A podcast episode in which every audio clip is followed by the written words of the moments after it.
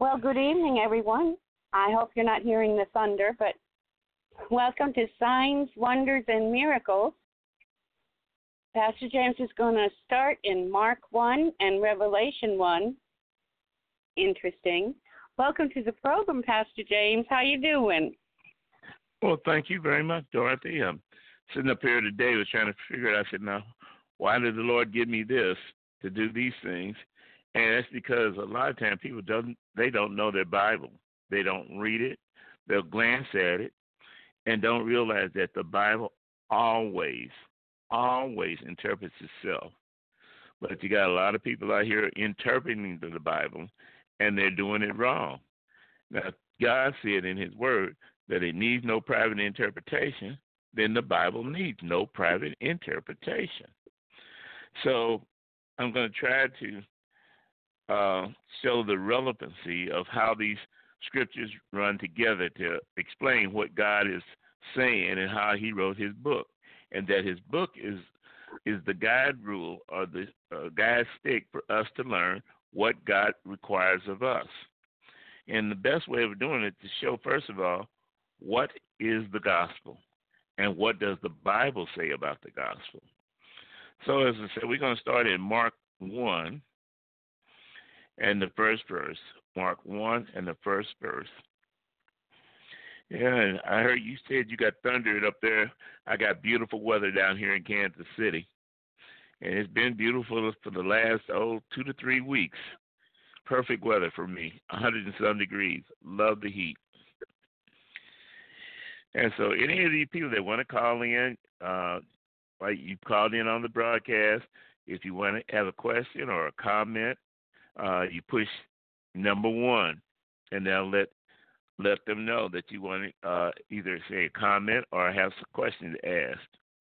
All right, let's start off with Mark, the first chapter and the first verse. But let's pray first. Heavenly Father, as we come before the throne room of grace and mercy and peace and love and the Holy Spirit, thanking you for this day that you have made, that we will rejoice and be glad in it. I thank you for you going ahead of us, behind us, inside of us, around us, according to Psalms 91, that you'll have the angels that will be there for our protection and deliver us, according to your word 23, that you are our shepherd and we shall not want, according to Psalms 24, that you, if we'll open up the door, the gates, that the Lord of glory, the King of glory, would come on in. And we need you, Lord. We need you because the, our enemies are starting to attack even more. More and more witchcraft is out there. More and more murderous spirits are out there. And we knew this was supposed to happen because your word had already prophesied that in the last days things would get worse. But you said those that know their God will be doing great miracles, according to Daniel, the eighth of the 12th chapter. And Father, I'm looking forward to that. I'm looking forward to us moving in the Spirit and building ourselves in the most high, most Holy Spirit, according to the book of Jude. And that we'll be some help to some man, some woman, some boy or girl, even to ourselves by reading and receiving the engrafted word of God.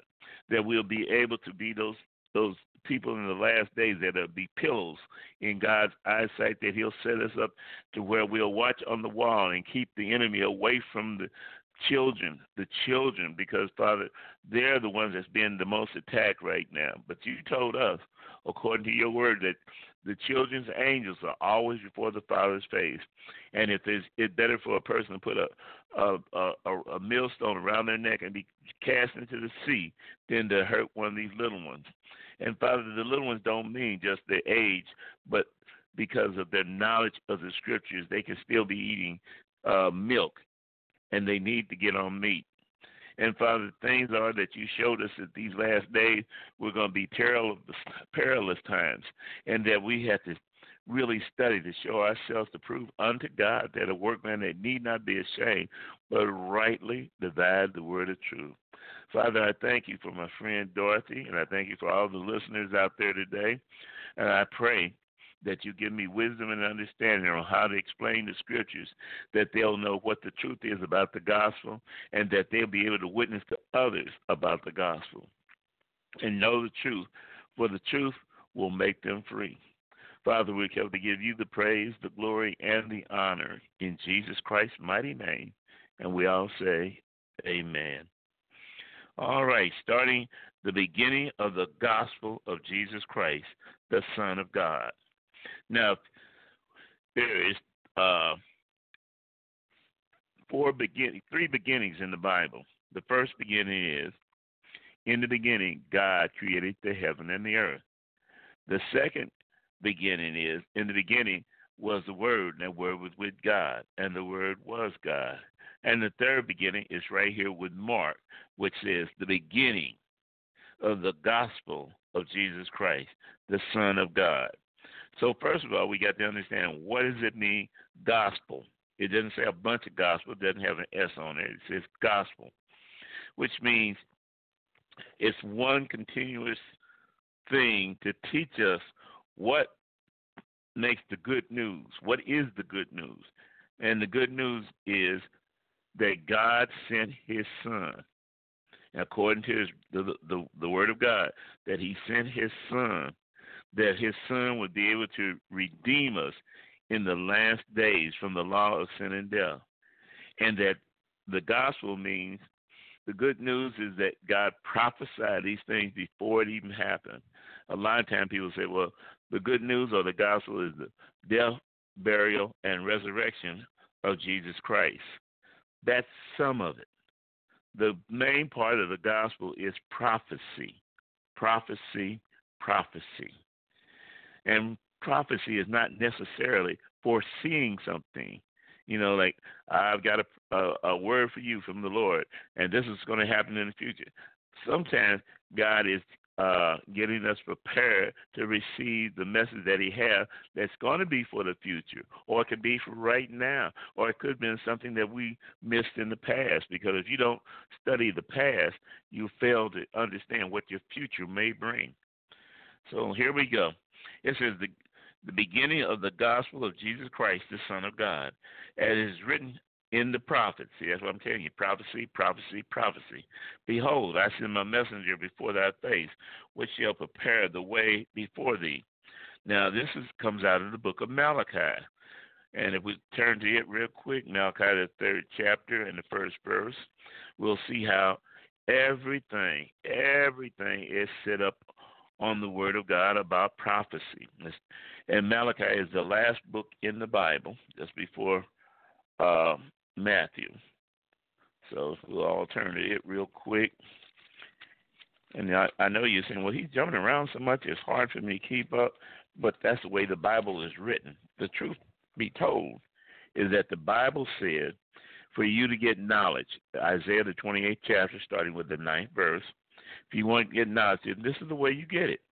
Precept upon precept, precept upon precept, line upon line, line upon line, here a little, there a little.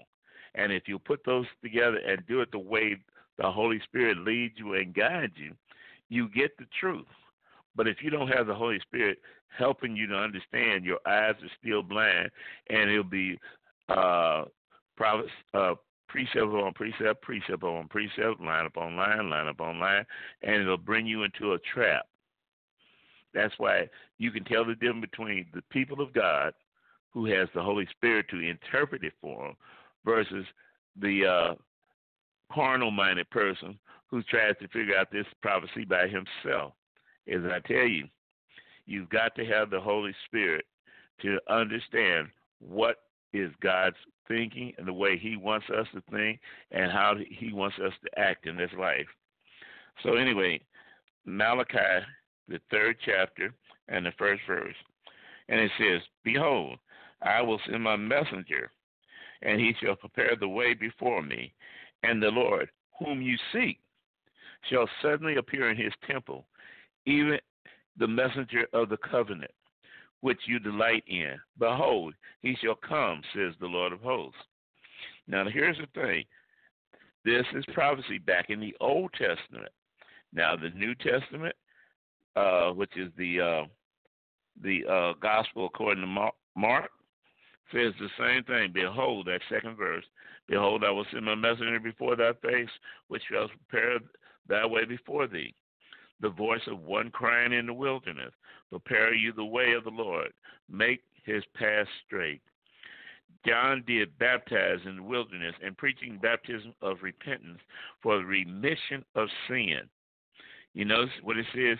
John was that voice that was prophesied back in the Old Testament that he would be the one that comes forth to prepare the way of the Lord and that people would get an understanding, the gospel, that the the uh, prophecy is truth and is coming and is being fulfilled right there in their, their eyes. And then it tells you why did John baptize? He said he baptized for the repentance, for a remission of sin. All right. And so then we keep on going, and, and there went out uh, unto him all the land of Judea and of uh, Jerusalem, and they all were baptized of him in the river Jordan, confessing their sin. A lot of people want to argue nowadays about how do you baptize? Do you baptize in the name of the Father, Son, and the Holy Spirit, or do you baptize in the name of Jesus only? The what, I, as I tell y'all, if you will go back to the rule book, the rule book is precept upon precept, precept upon precept. Add these things together. So don't just take one scripture or one verse and try to make that a doctrine. You got to put it all together like a jigsaw puzzle. And when it fits, then you got the truth. If it doesn't fit, then you got something out of place. It might still be all right. You just got something out of place. And you need to have a, a Holy Spirit to lead you and guide you that the Bible interprets itself. Now, getting back to the fifth verse again, it says, when they uh, they said they all went out unto him in the land of Judea, which is praise, and they of Jerusalem, which means foundation of peace. Jeru is foundation, and Salem means peace. Now, with Hebrew words, it can be more than one word, it can be 10 different words, but you have to put it in the context when you start to understand what this is talking about. So, baptism in the water is the beginning or a foundation for you to do what else you need to do. What was the next thing? Confessing their sins. Don't ever think, well, Lord, I, I've not been a sinner or I'm not that much of a sinner. Or, listen, we all have sinned and fell short of the glory of God.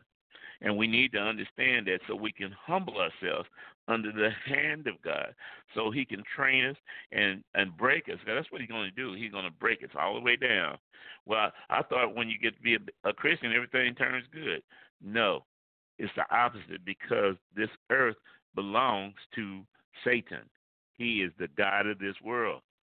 Our God is the God who created the heaven and the earth and gave this world to Adam.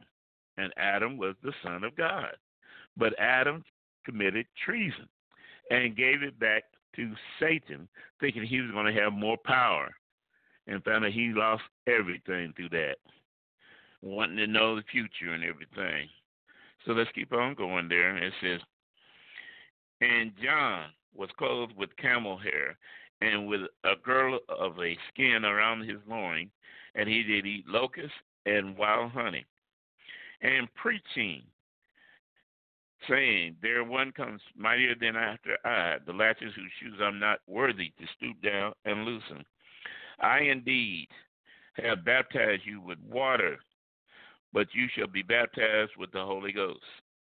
Now, in the Hebrew, the word mim means water, but it also can mean word. So when it says, I indeed baptize you, that means submerge you. That's not only meaning the water, but God wants to put you in the word. He wants you to dig deep into the word.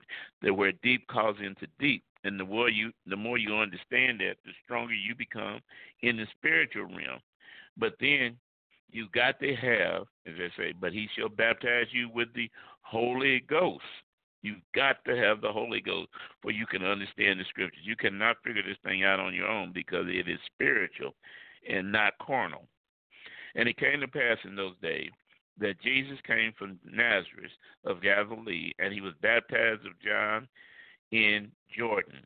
The word Jordan means before the judgment.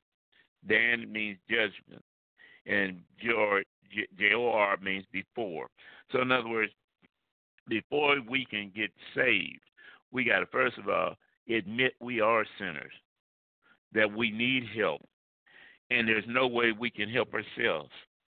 And then understand there is a judgment, but we can be saved by the Passover lamb, which is Jesus Christ, which is the Word of God, which is the Son of God, which is the Son of Man. All these things, Jesus holds that position. And He is the one, the only one that's the mediator between God and man. The more you understand, the more you'll you want to read, the more you want to understand this, and that's when you will receive the Holy Ghost with power. You can have the Holy Ghost, but you got to have power to go with it. And it said it came to pass in those days that Jesus came. Oh, I already read that part. And straightway coming out of the water, he saw the heavens open and the Spirit like a dove descending upon him. And there came a voice from heaven saying, Thou art my beloved Son, in whom I am well pleased. And immediately the Spirit drove him into the wilderness and he was out in the wilderness 40 days, tempted of Satan, and was with the wild beasts, and angels ministered unto him. Now, when you go back and study this, go back to the Old Testament. The Old Testament has the New Testament, but it gives you a more understanding when you un- read the Old Testament and let the New Testament give you the explanation or give you an understanding. Like the children of Israel, they were out there in the wilderness. Jesus had to go out in the wilderness. The uh, children of Israel walked around in the wilderness 40 years. Jesus walked around 40 days. In other words, for each day, because God's timing is different than ours. That's why we can never figure out how God is or how He figured out anything. But our job is just to listen and see what it says, and then whatever the Holy Spirit gives to you, then you'll start to understand. And everybody will be up on one accord. They ain't gonna have no 25 different versions or anything else you'll have one accord, one thing to understand how this Bible operates, which is the Word of God, which is God's Word. All right? It says, Now after John was put in prison, Jesus came into Galilee preaching the gospel of the kingdom of God. Now, I need to stop there and explain that too. Jesus had a fourfold ministry. And you got to remember, what he did is the pattern that he wants us to be. He came teaching, preaching, healing, and prophesying. Teaching, preaching, healing, and prophesying. And so here comes Jesus preaching the gospel of the kingdom of God.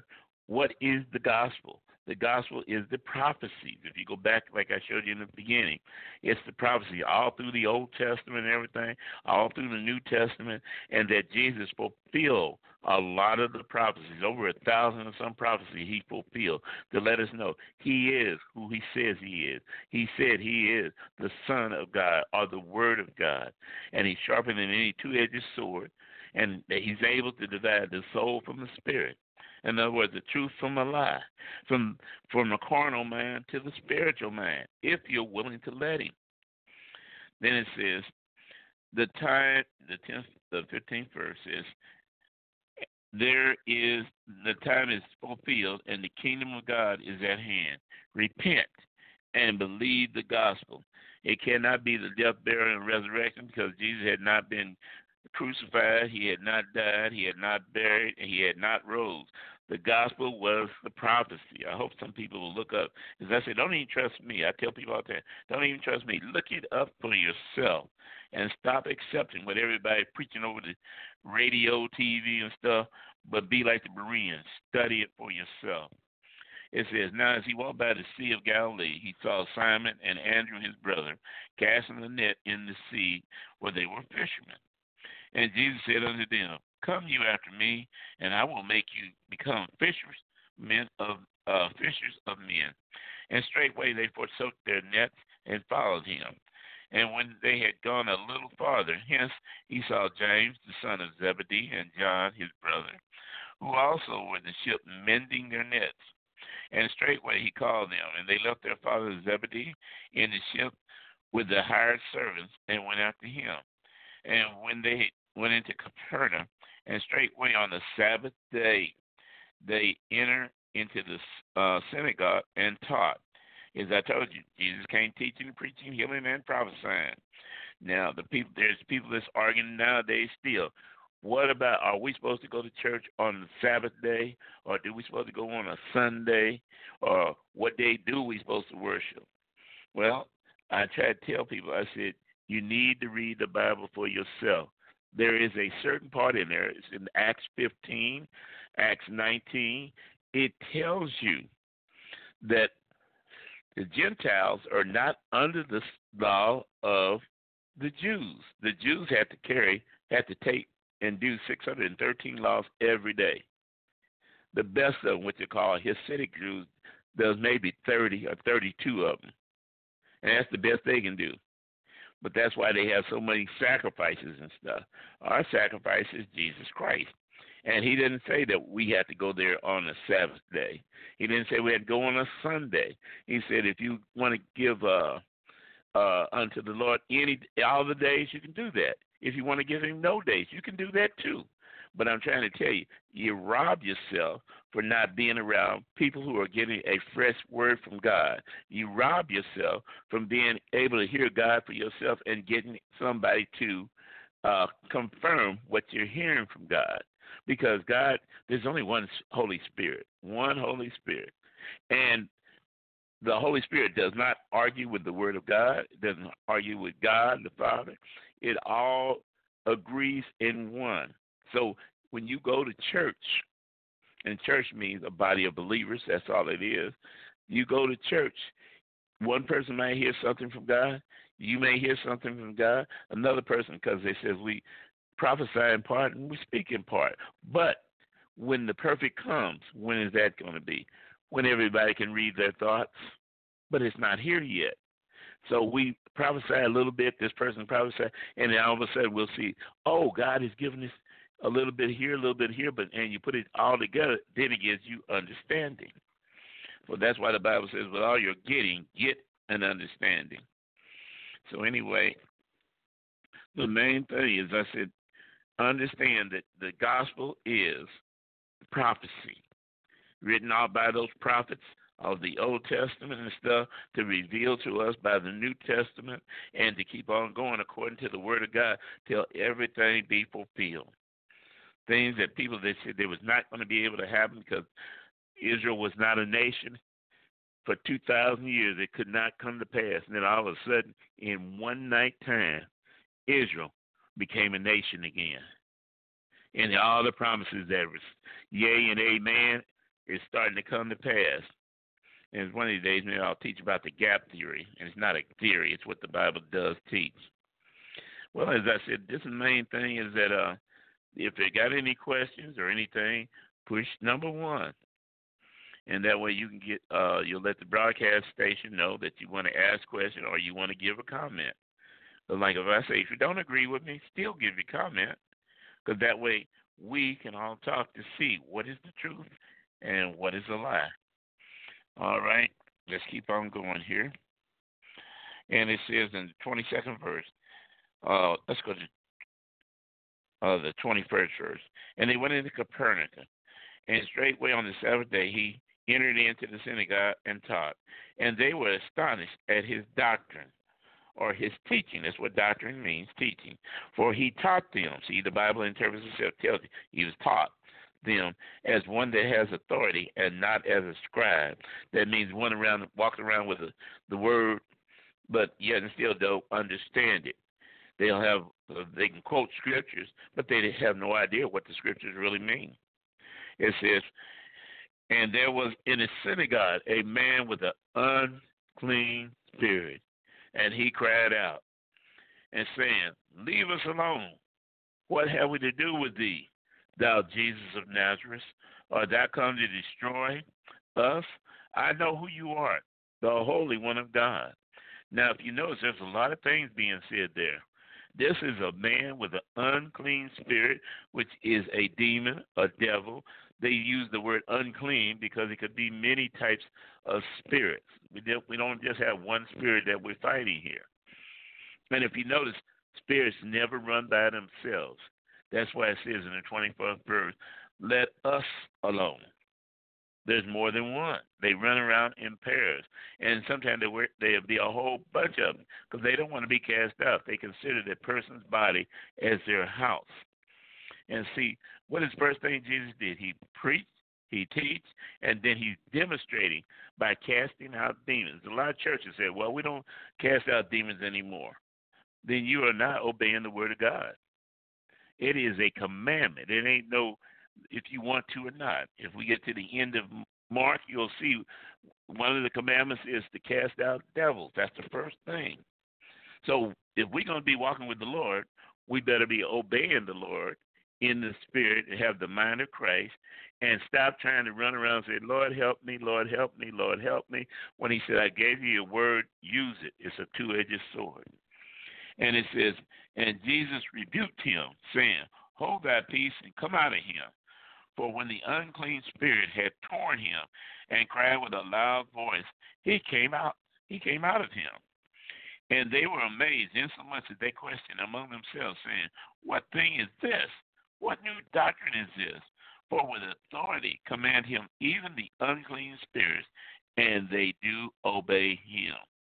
Now here's the thing: when you're doing uh, words that we'll say exorcism, some people call it deliverance, you got to remember you got all kinds of spirits you're fighting, and you got to know your weaponry. You got to know what your what you use for warfare. If you do not know, there are stubborn spirits in there. They'll take you down a rabbit hole. There are uh, spirits in there for confusion. There's spirits in there that that'll tear you up and say, "I'm going to kill you," and try to put fear in you. But if you know your God, which is the Word of God, if you know the Word of God, then they can't intimidate you. But you can intimidate them. And what did they say? Did you come here to destroy us? Well, the word, another word is, did you come here to torment us?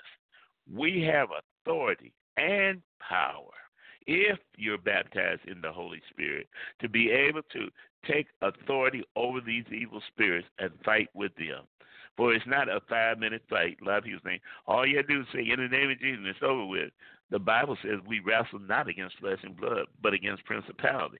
So wrestling means more than one move. Have you ever seen a wrestler go into a ring and, and start to wrestle with one move and it's over with? No. They grapple at each other. They spit at each other. They they hit each other. They do whatever it takes to win. Well, that's what we got to do.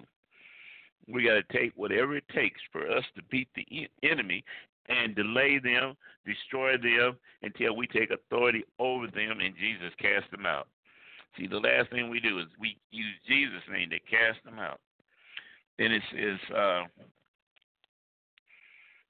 um, the uh, 28th verse, it says, immediately his fame spread it throughout all the region around about Galilee forthwith when they were come out of the synagogue. The synagogue is another place for gathering place, the same thing as church. That's what it means, a gathering place or a place of believers. And they entered into the house of Simon and Andrew with James and John. But Simon's wife's mother, laid sick with a fever, and nor they tell him of her.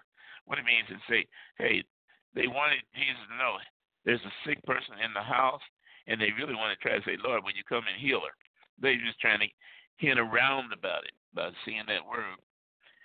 And then it says, and he came and took her by the hand and lifted her up, and immediately the fever left her, and she ministered or served them. Now, what does it mean by he took her by the hand and lifted her up? See, in English, we look at this and say, well, that means he reached there and grabbed her hand and he picked her by the bed. But in Hebrew, that could also mean Jesus remembered her or thought about her while she was there and his thoughts. In fact, that's what the Bible teaches us all the time. And we'll really read it. His thoughts was toward her with compassion, and that's what raised her up. Everything you look in the Bible, you'll see that Jesus, they said, well, he moved with compassion. He uh, felt uh, sorry for this person when he said, "Will you be healed if you climbed into the water?" Well, somebody else, he don't want to know all that. He just want to know, "Will you be healed?" If not, he is the healer, and that is the word of God. So anyway, he said he lifted her up, and immediately the fever left her, and ministered to them. And the evening, when the sun did set, they brought unto him all that were diseased and them that were possessed with devils, See, they're not calling them unclean spirits now. They call them devils. And sometimes they're demons. They're different classes. So this is why people have to know what are you fighting.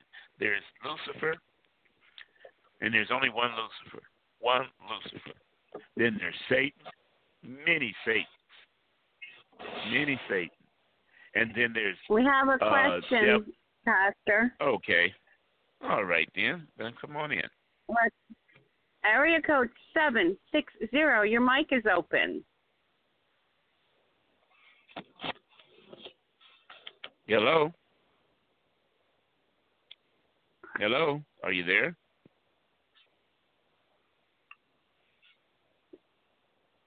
Did you hit the mute button on your there? phone? Area code 760.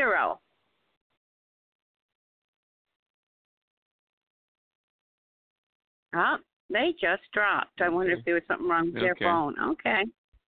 Well, they can call back. As I say, we got two hours, so anything you want to ask, this is the time to ask. All right. Well, do you have anything to say, Dorothy? Not at this time. Um, Okay. Can you, I was about to say, can you tell them how to send a donation to the your broadcast? Because I don't pay anything, and she's been gracious to have me on the broadcast, and I would like for y'all to support the broadcast. So if you'll tell them how to to get in contact with you. yes, my PayPal account is tied to my email, dchurchy1 at hotmail dot com. That's D C H U R C H Y, the number one, at hotmail dot com. And if you go to paypal dot com, it, it carries you through. It tells you what to do to send something. So that's how All right. that is done. So if any of you didn't get the address and everything, call in. You know what I'm saying? Because it's important to to support people who are really supporting the Word of God to get out there. She has other programs that's on, and uh, you can listen to them. You never know what God is using, what instrument God is using. So that's why I always say, be hungry so you can get full. All right. So, so you said you had any comments you wanted to make, Dorothy? Um, the only the only thing that comes to mind is I just started reading a book called Mm-hmm. Progressive Evil. You know how I'm all verklempt about all this nonsense going on in our government. Right. It's written by uh, Lieutenant McGinnis. Um, I've only read like three chapters, but I'll say it's a good book. It's full of history, and it's Okay. Evidently, we've been fighting this progressive stuff since the 1890s. I wasn't even born Mm. then. I hear you. I wasn't either. so you know who's behind this battle, right? That's who we got. to Mhm. We're really fighting about. So. Yeah, a lot of things that a lot of people are talking about now is depression is one of the big spirits that's here in the United States.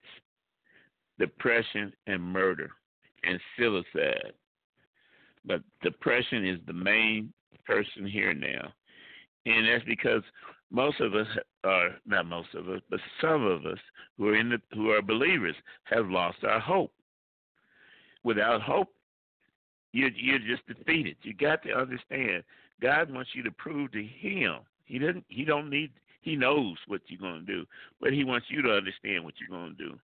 That when trouble comes, that you're not a quitter. But trouble comes, make you dig deeper, makes you want to fight more, makes you want to understand more. That's why we have to get the doctrine of Christ. Understand what does it say.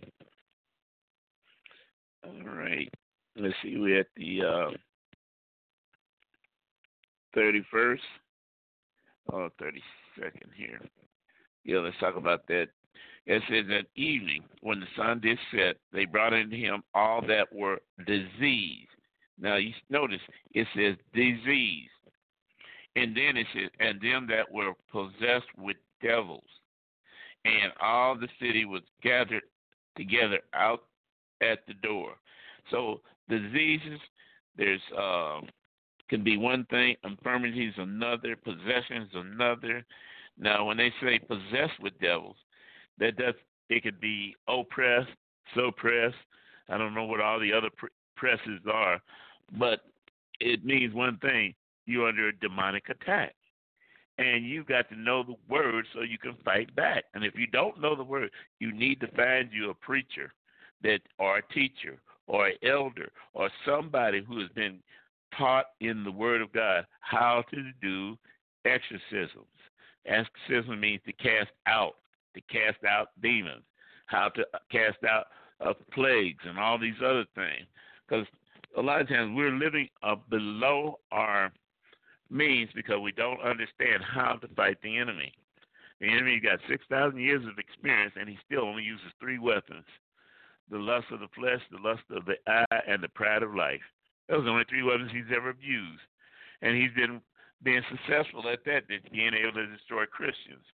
One of the things that the uh, demons get is their assignment. When they get assigned over to you, they get assigned two things first First is to stop you from getting back to the Word of God, so you will not know who Jesus Christ is. The second is to make you a weak or ineffective Christian. In other words, you don't know what you're doing. Yes, I believe in Jesus, but but what? But nothing. You got to learn what the word says, who Jesus is, and who is Jesus in your life, and then for you to ask for what you need to ask for, to have the uh, power of Jesus' mind in you. All right. Then it says 34, and he healed many that were sick of dire diseases, cast out many devils, and suffered not the devils to speak, because they knew him. And in the morning, rising up, a great while before day, he went out and departed into a solitary place and there prayed.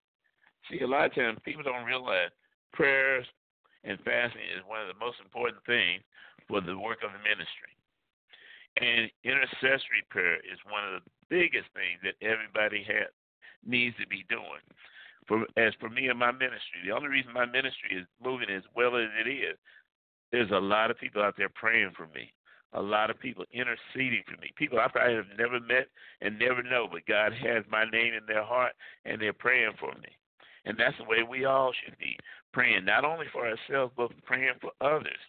That's why it says praying for all the saints, all, all the saints, and and then giving honor and double honor to those that are worthy of it. In other words, who labor in the words, who labor to find out what is the truth. How do I fight back? How do I keep my people for being seduced, especially in the ministry. You got pastors, and it's not not trying to condemn you or anything, but you got pastors looking at porno.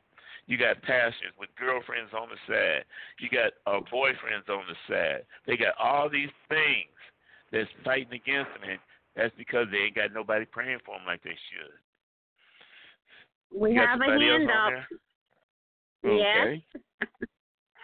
Maybe I need to get a little gong and hit the gong when somebody's there. area code eight. Yeah, area code eight one four. Your mic's open. Uh, hello, this is Greg from Pennsylvania. Hello, Greg from Pennsylvania. Oh, hello. What can I do for you? Uh, well, my question is really something I've been about walking more in the wilderness. You know, the about how uh-huh. Jesus uh, went outside of town, you know, into mm. lonely places.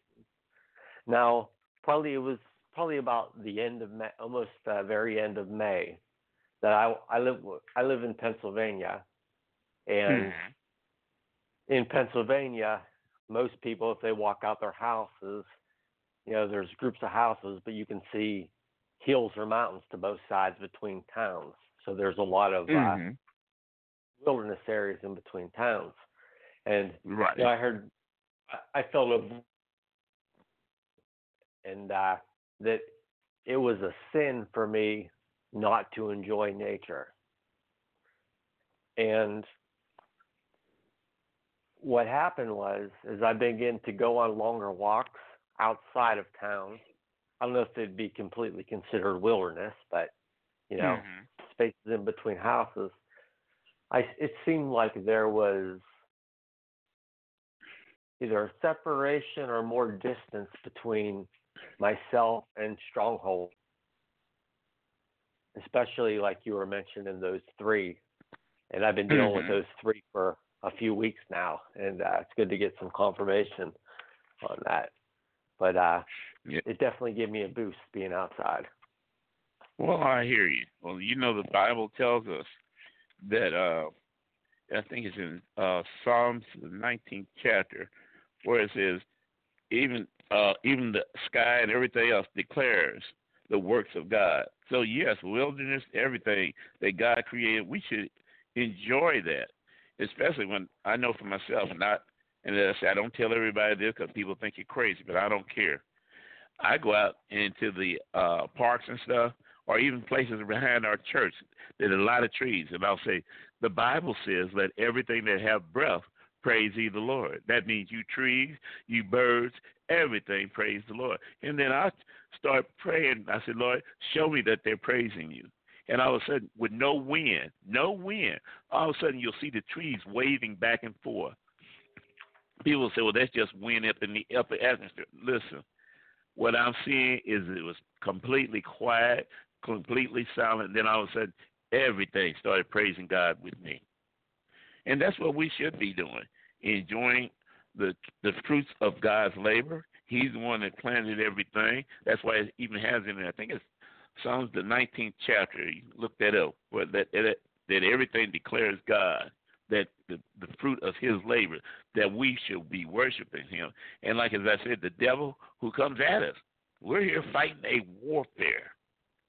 That he uses the same three weapons over and over again, and then he throws in a little twist and turn every once in a while, but it's still the same thing. If you go back to it and see what he's doing, the lust of the eye, the pride of life, the lust of the flesh, that's it. So yes, I'm glad you're out there praising God and appreciating what God has done. Anything else Amen. I can help you it with, or it it purifies your uh, your visuals. You know, I think mm-hmm. that's what it was. But one of the things that I noticed and I've I haven't been. I eventually after I found this out, I'd like to hike and bike if God, mm-hmm. you know. But what I noticed was it, it seemed to me like I get a lot of dreams, and it felt mm-hmm. as though as I was walking down some trails, maybe looking at a trail in the woods, that because we are, He gave us a body, and you know, just like when He sent Jeremiah down to the potter's house it was like the more yeah. things I look at as I as you're navigating, it's like you'll be able to navigate in the spirit and in the dreams and uh, mm-hmm. interpret, get better interpretations because you're putting your you're making your physical body do something closer to what God's doing in the spirit instead of sitting mm-hmm. at home. That's so right. I just uh, I hope well, that it works out for dream interpretation and things like that too. I think it's all mm-hmm. kind of tied together. Well, I'm glad you brought that up because a lot of times people don't realize our dreams is one of the ways that God contacts us. He said dreams and visions. Now there's uh a open vision and a closed vision. A open vision is that your eyes is wide open and all of a sudden you will see something that's that nobody can explain. It's like a TV set in your own mind and God gives you the open vision. You can see things. Then there's a closed vision where you have your eyes closed, and it's like being in a trance. And all of a sudden, God will give you, will contact you through that. And then there's dreams, like you at night when you're sleeping and stuff, and the, and the Lord will speak to you. He might give you a parable. He might give you a uh, symbolic thing, but it's Him. It's Him and that's where he wants to fellowship with us. The, the natural man fights against God. I can't believe that. The spiritual man says all things is possible through Christ who strengthens me. So as I say, you're doing good. I be on that bike trail too. I'd be out there praising Amen. God. I, that's Amen. Well, anything else I can answer a question for you, or you got any more comments to say? I I could talk all day, but that that's great for for today. Thank you. Well, well, I'm glad you was on, and and always call back. You know, because uh, not only do you encourage me, but I know that somebody's listening, but there's other people out there that's listening, and they probably be going through something and don't know that God contacted you through dreams, vision, by being out in the wilderness. Because look at Jesus. Every time you look up, he was going to a solitary place to go pray, to go pray, and then he'll come back with more power and when he went out in the wilderness for 40 days and 40 nights, he came back with power. But when we read one part of the gospel, like we read Mark, you don't get all that until you read the other parts so when he was out in the, out in the wilderness, which is in the book of Matthew. That's why it's so important to put precept, precept, line upon line, here a little, there a little. It's not written for us to easily understand because God don't want lazy people. God wants people that hunger and thirst after righteousness to chase him. All right, then. It was good talking to you. Yeah. hopefully you'll call back in again if you got a question or anything. Hey, feel free. Okay, thank you. Mhm. All right. Anybody else out there, Dorothy? There are people in the queue, but no hands raised. We'll just wait okay. until they get a question. Okay. Oh, someone well, just raised their hand. Make me a liar. Right. Let me see. Um, area code 404. Your mic is open. Good evening. Hello. Good evening. Yes, hello 404. How you doing there, son? I'm doing well, sir. What about yourself? I can't complain. The Lord has been good and multiplying every day. He's still in the blessing business all the time, right? Yes, sir. Any comments or anything you want to ask questions about? Yes, sir. I have a uh, pretty deep question. Uh, my bride and I have we've encountered encountered a few atheists, which we don't have a problem uh, ever doing that. And and uh, also ran into a young lady last week who believes that the creator is a woman, and she was uh, explaining to me why she thought that. Never want to be in a position to argue. That's not what I want to do, but I want to always speak intelligently. So when you're asked, um, and and again, I know that there is a living God, so this is not coming from me but I want to speak right, again, speak intelligently. Okay. So when you're asked mm-hmm. if if there is a God, why does He allow bad things to happen? Why are you know children sold into sex slavery, or there's cancer, or whatever bad mm-hmm. thing that uh, people would ask about? And I want to be quiet and just listen to your answer for that. Okay. I'm glad that's a good question to bring up because a lot of people going through things they don't understand. Why me? Why I've been going through this so long for time? Because the Bible says very clearly the God of this world is Satan. And that Adam and Eve were in transgression. It says actually Eve was in the transgression, but Adam was tricked into it, but he could have said, No, no, I refuse to disobey God's word, but he didn't. And because of that, he was a God. A lot of people don't know that Adam was a god, and he was the god of this world. And all you have to do is look at the genealogy. When you look through the genealogy, you'll find out where it says, and so and so begot so and so begot so and so until they get to the very end, and they said, and then Adam was the son of God. And because of that, when he uh, uh, gave up his right of who he was, he gave it to Satan, who is now the God of this world. So good things, bad things happen to people. It's not because Satan's not trying to do bad to everybody, he's not omnipresent like God is. God is there, and as we turn our hearts over to the Lord, we got to still remember this earth is not God's yet until after the 6,000 year has passed.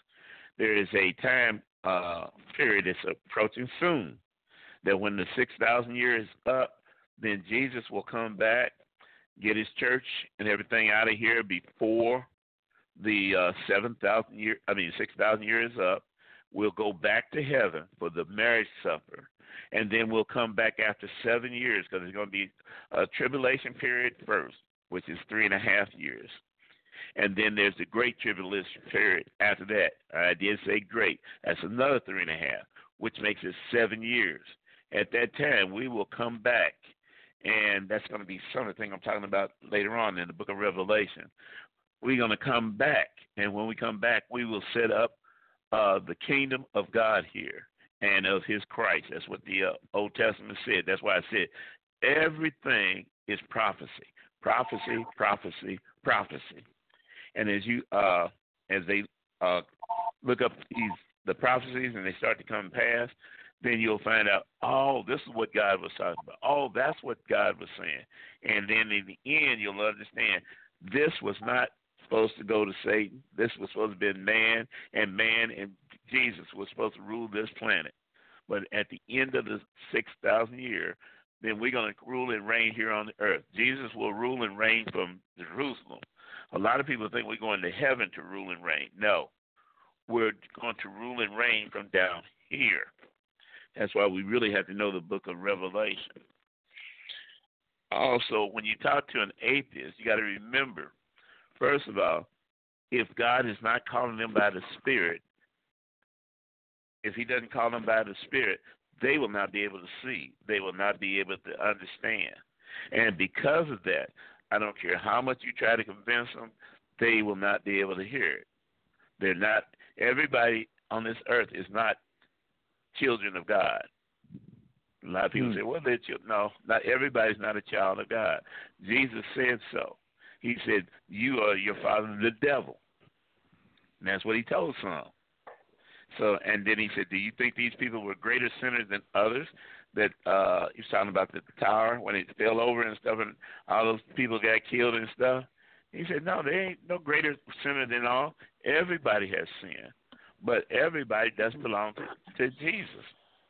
That's why he said about the 99 and the one left.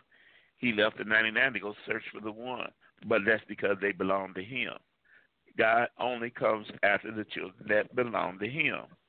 And we're not going to win Satan's children. They've already made up their mind. I'm saying Satan's children. Now, there's a difference between somebody who is on our side who they were Christians. They just didn't know they were born for God, and they got tricked into doing the things of evil of this world. They tricked into witchcraft and warlocks and stuff like that. They were tricked into it, promising, "Oh, we're going to rule and reign this thing forever and ever." No, they're not.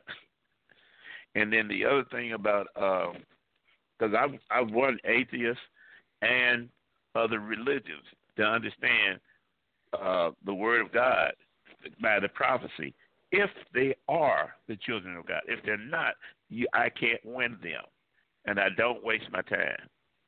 Did I answer your questions? Uh, yes, to a degree, and, okay. and I just want to be yeah, I just want to be clear. So, uh, is it not that Satan moves about and he's um, is he permitted? Okay, let me let me rephrase it.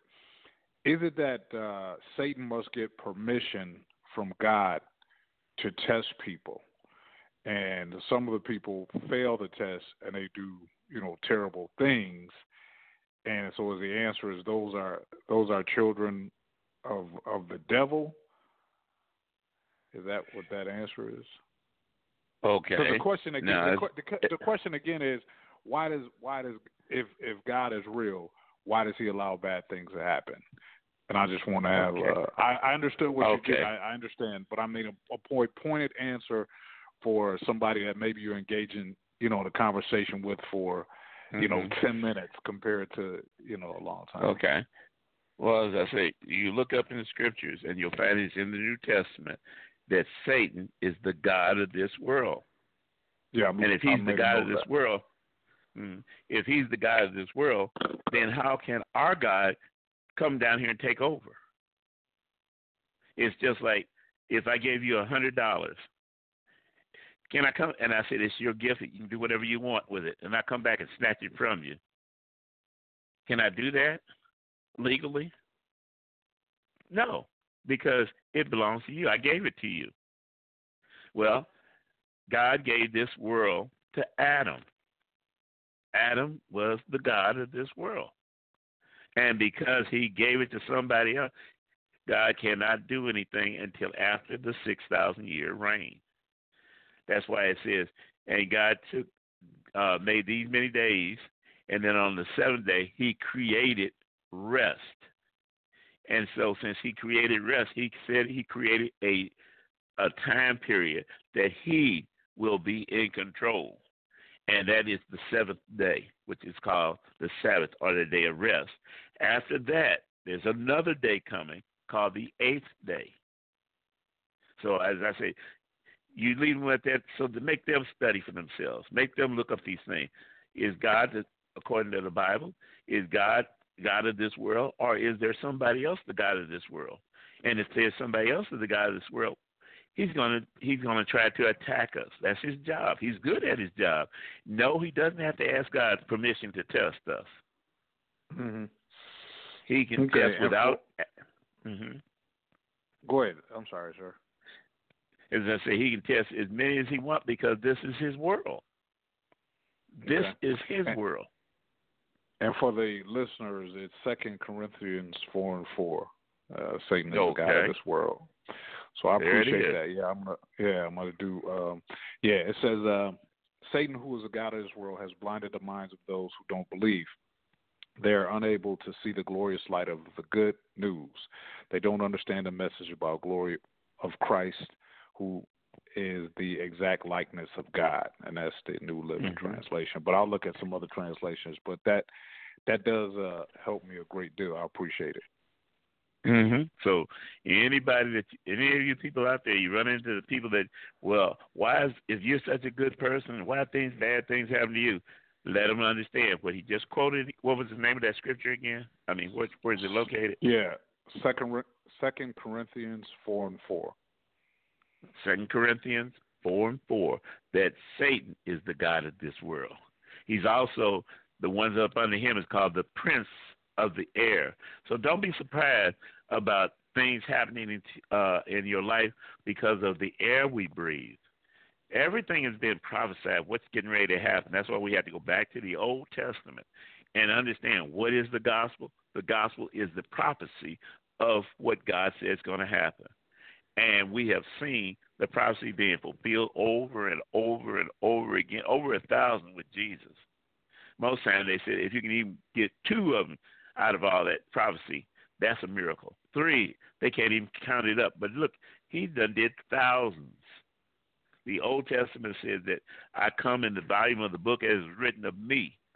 Well, he wasn't even here when it said that. But then he appeared in the flesh.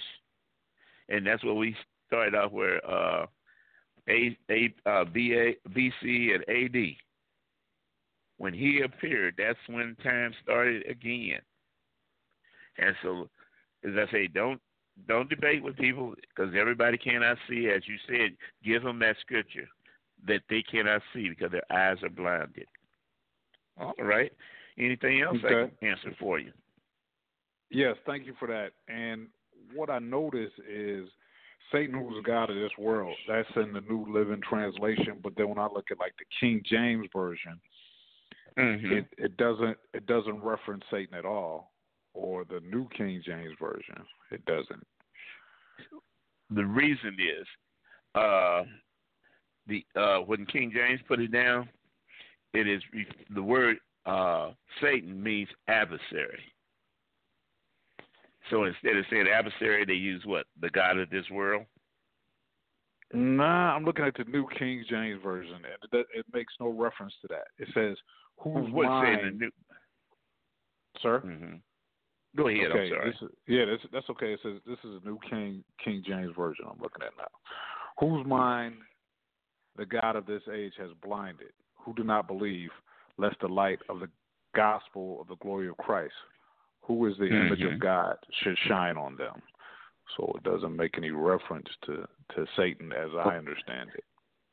Mm-hmm. But as I said, you know, with Hebrew, God hides things. But if you search the Bible always what it interprets itself.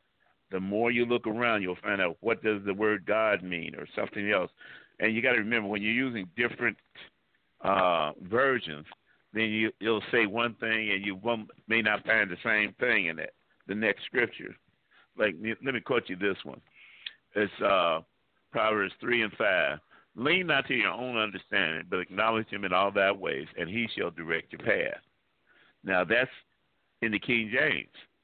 But mm-hmm. actually what it really means is stop trying to figure God out. He's already worked it out. All you do is walk it out. Different words, but it means the same thing. Okay. All right, I'm looking that up now. Yeah, I'm looking at the New King James verse version, and it says, "Trust in the Lord with all your heart, with all your heart, and lean not on your own understanding." Which I've heard that version, but I, I get what you're saying, so I mm-hmm. appreciate it. It help, helps me out a great deal, and thank you for everything you're doing for us. Well, thank you for calling in. As I tell anybody, you know, hey, look, we all got we in the same boat, or we're on the same earth we all need to work together. I don't care what hmm. religion or what we believe. The Bible is the final rule book, and that's where we need to get our our full understanding from. And you know, using different uh, versions, sometimes it helps people, but sometimes it hurts people because there's like I got uh, like 16 different versions of the Bible, and sometimes say different things, and they'll kind of throw you off and then it gets into the part where it says that uh, she, as God is a she, but he, God is not a she. That's one of those translations. So that's why you mm-hmm. have to be mm-hmm. very careful, and that's one of the reasons why most old preachers we stay with the because we're old. We stay with the old King James and the New King James. I'll read that too, but some like the NIV, some of the things that's missing out of the NIV that's in the old King James and they'll come up with, well, this is what we've seen, and this is what we learned, and this is what we found it's not really in the uh, the Bible in the beginning. They have no clue what was there because it was translated by somebody else to translate to somebody else who translated by somebody else, and the only thing that we're getting now is the uh, what they call the uh, the lost books of the Bible, the Qumran, or I forgot the exact name where they found the Bibles, and these were back in the first be- beginning of the church service, first uh, century, and where your best thing to learn is from the source, back to the root. The root would be there. All right. Okay. Well, you okay. you have a blessed day, and uh, thank you. What? Oh, when's your church services, and what day do you have down there in Atlanta? Uh, it's Liberation Freedom Ministries in Atlanta, Georgia, and it's seven o'clock, seven p.m. on Tuesday nights. And then you could have uh, uh, scheduled one-on-one deliverances uh, on Tuesdays and also Wednesdays. But it's Liberation Freedom Ministries, and uh, the website is liberationfreedomministry.com. There you go. I want to try to get uh, Donnie's thing on there. And you're you say you are having Bible study at your house nowadays? Uh, yes, sir. Yeah, we're having Bible study at our place. Uh, my my wife and I. Yeah. But are you having Apostle, a website? No, we're not at that point okay. yet. But we ask everybody listen to pray for us, and we'll know we'll see what God's going to do. So we All right that. then. Yeah. Do you? I, I'm taking a long time, but may I ask one more Go question? Ahead. Okay. Yes. So all right, so this young lady that was uh this atheist. No, no, no, no. I'm sorry, not the atheist. This is the the second lady that was saying that God that the creator was a woman. Okay, so uh-huh. yeah, she's at an establishment that my bride and I frequent from time to time. So that's why I just engaged in a conversation with her. So we were there uh maybe a week and a half ago and my wife has been blessed with the healing mantle. So he she prayed for someone and they immediately had uh got healing over like a, a migraine or a headache or something like that. So mm-hmm. this lady was that she healed was sort of kind of a believer ish. She's not sure, but it, she couldn't mm-hmm. deny that she was immediately healed. So I mm-hmm. took the opportunity to go over and find this other lady, the one that says that you know uh, the creator is a woman because I wanted to I wanted this sort of not believer to tell her what just happened, and she did. And the lady goes, "Well, I believe that. I'm a healer too." The other lady that believes that the mm-hmm. that the mm-hmm. creator uh, is a woman. So I was studying um, Exodus, I believe it was, but it's when uh, Moses went to Pharaoh and demanded to let God's people go, and Pharaoh's um, sorcerers were able to duplicate some of what Moses did. So I realized the enemy has he has certain powers. Uh, mm-hmm. is, is it your contention that he also has healing power, or was it, or you think this lady was just talking? Is, oh, well, can the enemy first also of all, heal? Let me put it like this: If you checked about those two sorcerers, they were Jewish. Most people don't know that. Okay. And they were they were of the uh I think of Leviticus uh line. But they lined themselves up with Egypt, which is the devil or bondage. So yes, mm-hmm. remember I told you, and a lot of people don't even know they're children of God and they get tricked and think of uh I got my power from uh God is so and so or God is so and so and they got it. They had the gift. It was a gift given to them when they were born, but God still controls the gift, and that's why He said, "I will do things through them to let them uh, think that they're doing it and get them confused. And people who don't read the scriptures and study the scriptures will be confused. That's why it says, you know, everybody is not God's child. Every child that's working for Satan ain't always Satan's children. Hmm. So we're here we're here to battle on and to do what we're supposed to be doing. And as I said, no man comes unto uh, the Father except by Jesus Christ, which is the Word. So another good book to preach from is, I told you, what we was at just a few minutes ago, the uh, Second Corinthians, the fourth chapter. And I'd read that whole fourth chapter, chapter and teach out of it. Okay, I appreciate that, but I, I just mm-hmm. want to be make sure I'm clear on the answer though. So yeah, I, I, no... I, I, yeah, I understand about the sorcerers being uh, within the Jewish bloodline. I got that, but mm-hmm. do, do you feel that the enemy has some powers to heal? But I, you did what I, you missed a little part of what I said, where okay. Satan has tricked some of the children of God, and they got okay. into witchcraft. They got it, got but it. they they they were okay. Now you get it. No, I got it. So yeah. yeah, so so people may actually have the gift from God, but uh Satan um, distorted tricked them. it. Tricked them, yes, sir. Tricked okay. them, yes. Okay, I got so it. A lot of times, right. I, I have I have people that tell me they're psychics, and that they can move move uh things around. God said, "Listen, sometimes I allow something to happen. That's why you got to read the Old Testament." Back in there where it was talking about uh, that God allows something to happen just to see who you're going to believe. Are you going to believe His word, or are you going to believe what you see? That's why it says walk by faith and not, not by, by sight. Wow, this is deep. Okay, I appreciate it. Yeah. This is uh, you're connecting the dots for me, so thank you. All right. Well, you have a blessed day. Tell the wife I say hello. We'll do it. Thank you very much. Have a good night. Uh, all right. You too. All right, uh, Dorothy, will you give your uh, the uh, PayPal and stuff again?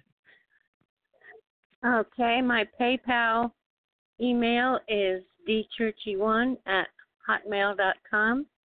That's D C H U R C H Y, the number one, at hotmail.com com, and we just had a hand go up. And I did want to say something that I don't know if you're aware of this, but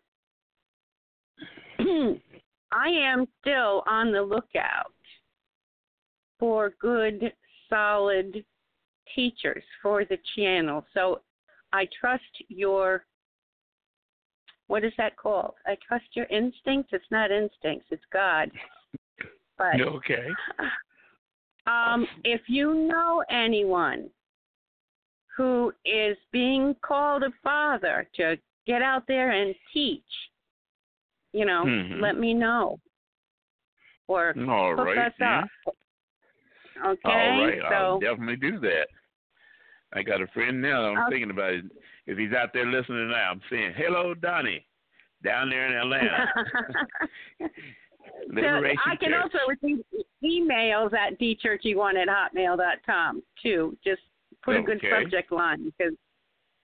But okay, area code seven six zero has the hand raised. Okay. Well, oh, hello, seven, six, Apostle. oh. How you doing, sir? oh, the Lord's been blessing. I'm still here.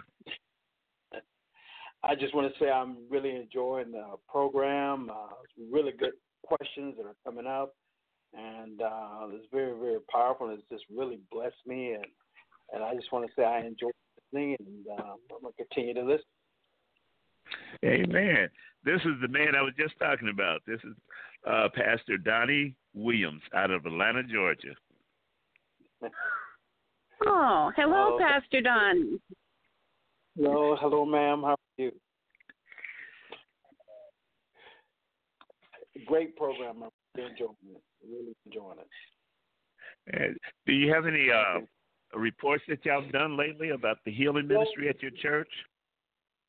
actually, uh, you know, this one this one trend that I'm really noticing in the ministry of inner healing and deliverance. I, I am seeing so much witchcraft lately. It seems like it has really increased.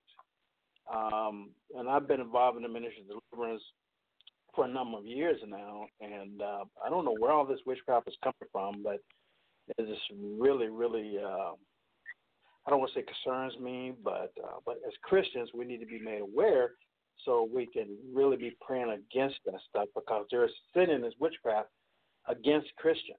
So, and um, I know in Mhm. my ministry, dealing with witchcraft every week, at least I would say ten a week. We're ministering and dealing with some sort of witchcraft of some sort. So, so why why do you think, Apostle, that that increase has happened? It's, okay, that's a good question that you just brought up. And the answer is Satan is trying to set up his kingdom. And he's got to set it up so that he'll be in charge for seven years. And one of the things that Satan uses, one of his uh, main spirit, is witchcraft. And if you notice, uh, the more you've been hearing about rains and floods and stuff, the spirits Yes. come out of the water. That's what most. If you get around with a a, a warlock that that knows what he's doing, he'll say, "Well, I'm I'm dividing the spirits," and you'll be watching when he takes his hand and dip it into a bowl of water and then sprinkles the water out in front of him. He's a warlock. It's a witch. When they say, "Well, let's uh, drink uh, tea here," and uh, let me read your fortune, and they'll tell you to turn the cup over and let the tea leaves be in the middle of the saucer and they move it around with their fingers and read your future and stuff. That is Satan's kingdom being set up more and more. So that's why we're being attacked more and more because the ones that know the truth are the ones who learning the truth. You're going to come under great persecution now, according to the book of Daniel. But it also says that we will do great exploits. Those that have made themselves ready who knows their God. When it says who knows their God means made yourself ready to understand what does the gospel teach and what does it telling us to do on the fighting of this warfare. Go ahead, Mm. sir. Amen. That's that's a that's a great answer. Um, that's and it's is is it's a different time than we're living in, and things are getting uh, busy out there uh, in the spiritual realm. So, so that we just need more uh, more of God's people to to step and and uh, do more deliverances and pray against that kind of stuff. So, Mhm. so praise the Lord. You know, our Bible teaches us, our, my people perish for lack of knowledge. And that means because they do not know how to use the weapons or where our weapons are. One of our, our main weapons is the book of Psalms, especially Psalms 149, where he talks about the two edged sword. Then he talks about Hebrew, the two edged sword. It talks about Jesus will have a two edged sword when he comes back in the book of Revelation. Now, if God puts something in there three times, He's trying to tell us something. and that's why we put the precepts together. So the more the more you study the Word of God, the more you see the truth about where the weapons are and what the weapons of our warfare are not carnal but mighty through God through the pulling down of strongholds. Yes, that we destroy yes. the kingdom. Mm-hmm, we're here to destroy the kingdom of Satan, and Satan's here to fight against the kingdom of God. So we got a major warfare, and as I say, it's not going to get easier for those that do not know the word. It's going to get rougher for them, and a lot of them will turn to what we call uh, wicked magic, which means they say, "Oh, we do nothing but good magic." No, magic is magic, and they'll That's they'll it. use it to fight if they mm-hmm, they will use it to fight because like this one man, he's in the military, and uh, him and this guy got into an argument, and the guy said, "Look, man, hey, we go outside and fight." And the man told him, "He said, I'm a wicked witch. You don't want to fight me." And he said, I don't know what that is, and I don't care, but we can go outside. We can fight. He said, All right, let's go outside. He stepped outside, and all he did was move his hand in the air. All of a sudden, the clouds got dark over him with thunder. He said, Now, do you still want to fight? And he said, Nope. I want to know what you, who you serving, because that's who I want to serve. See, because we, our God, is looking for people that's going to be happy to serve Him. Their yeah. God is willing to. Mm-hmm. Their God is going to uh, pay them or give them a reward, telling them, "Oh, we're going to rule this world." That God, uh, Son, Lord Jesus Christ, is not going to win this battle, even though He's already won it. Because the prophecies already went forth. He knows the beginning from the end, and what he says shall come to pass. And there's nothing that let God's word come back void. Nobody can beat God, the Most High God. Amen. So, as I say, the main, right. main thing is put your gloves on, tighten up the belt around your your stomach there, put that breastplate up there, and said, "All right, the war's on." Amen. Amen. Thank you so much. I appreciate that answer, and I'm going to get off and uh, just listen. Thank you. All right. I appreciate you calling, and uh, I I am looking at my schedule about trying to get down there to Atlanta, so it'll be within the next two months. So I'll, I'll give you a call in advance. Looking forward to seeing you. Thank you. Looking forward to seeing you, and I'll be glad when you come. Be glad when you come up here to Kansas City again. Oh, I will. Hint, hint, hint. Thank you, sir. I'll be there. All right. Tell tell your church I say hello. Be blessed of the Lord. I sure God bless you, sir. All right. Bye-bye. All right. Hey, Dorothy. Are you there? Yes. Yeah, I was yeah, thinking that's... too. Another reason why witchcraft and all this stuff is is wearing up is because of you know, one, we've got a nice pro-life president in the uh, White House who's getting mm. getting the country back to its original, you know, foundation, which is, you know, we are a Christian nation under God. End of story. Mm-hmm. So there's been nobody fighting against these people. Plus, we are making great strides in the pro-life uh-huh. movement. I don't know if anybody else has noticed, but that's their food. That blood sacrifice of abortion is their mm-hmm. food. Mm-hmm. So we are threatening their food supply. Yes, yep. let's do it. So I, I think know, a lot of people. mm-hmm. A lot of people don't know what goes on behind these abortion clinics. Because I've talked to the uh, warlocks and witches and stuff, how they got trained in, they be brought in while the woman's having an abortion and then they get their hand in the blood. That's part of their initiation. And they also drink blood. I don't care if people want to hear it or not, but I'm telling you what goes on. I've talked to uh, uh, warlocks and stuff that uh, they're vampires. And what I mean by vampires, they have like 50 demons under their control. And every time God's children sin, they die a little bit and they take the energy that's on that Christian, or even if he doesn't know he's a Christian, but he's a child of God, don't even know he's a child of God, takes that energy and he brings it back to the warlock, which sometimes they call them, uh, they have a name for tracers, tracers, for when they uh, like a person that wants to quit being into those covenants and stuff, they're the ones that trace them down and then send demons after them. But they also themselves, most of them are vampires. And so then they bring the energy back to them and it gives them more energy and more life. So as I tell people all the time, I say, yeah, you can say, well, I believe in abortion and a woman's right to listen. You didn't create the blood. Jesus did. And what you're doing is you're feeding them and they're they're laughing at the Christian's face they're laughing at the ones who not even know how to be a Christian, that don't know the truth about what it is about this world, how this world is operated. So those are some of the things that you know that that's why I, I do so much exorcism. That's why I teach so much about things here. Because when they die, the person who did uh who gave up the baby for and I'm not trying to condemn anybody. You know what I'm saying, who gave up their kids for abortion, they did a blood sacrifice. That they, did murder. And you need to repent before you meet with your meet with your maker. That's why the, the Bible starts off repent, repent. When Jesus preached, repent. John preached, repent. Everybody says repent because we all have sinned. There's no such thing as big sin, little sin, or anything else. We all have sinned, but we got one thing that's going for us, and that's in the, uh, the scriptures, what I'm getting ready to read in a few minutes, that eventually all men got to seek after Jesus. If you don't seek after Jesus, which is the word of God, you shall be lost. All right. Anybody else on the Amen. broadcast? Yes. Um, area code eight one six five five zero. Your mic is open. Good evening. Hello, eight one six. How you doing? I'm all right. That's great.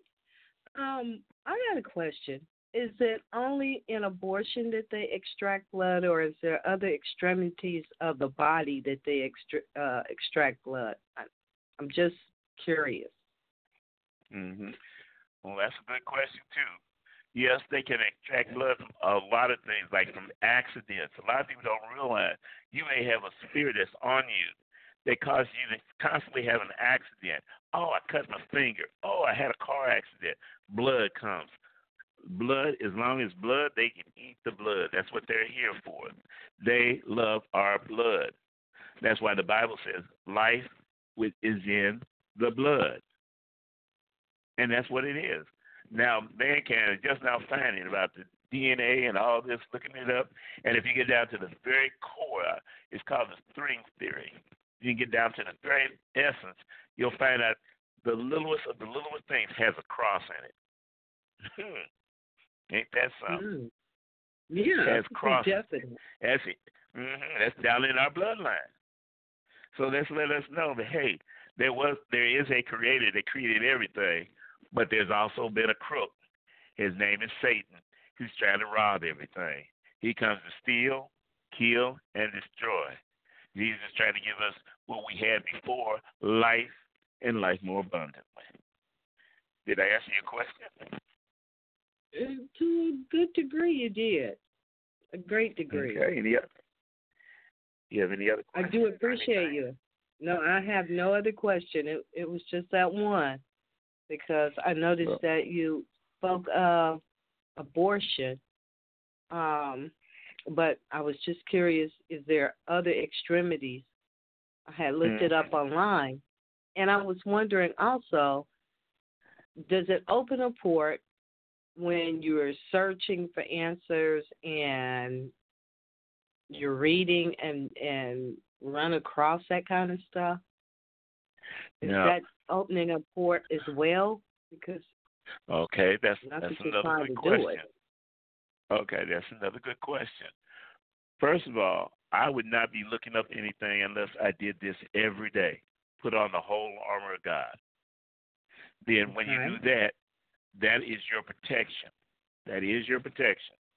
And then, while you're doing that, if you're looking it up so that you may learn, because the Bible says, I don't want you to be ignorant to Satan's devices.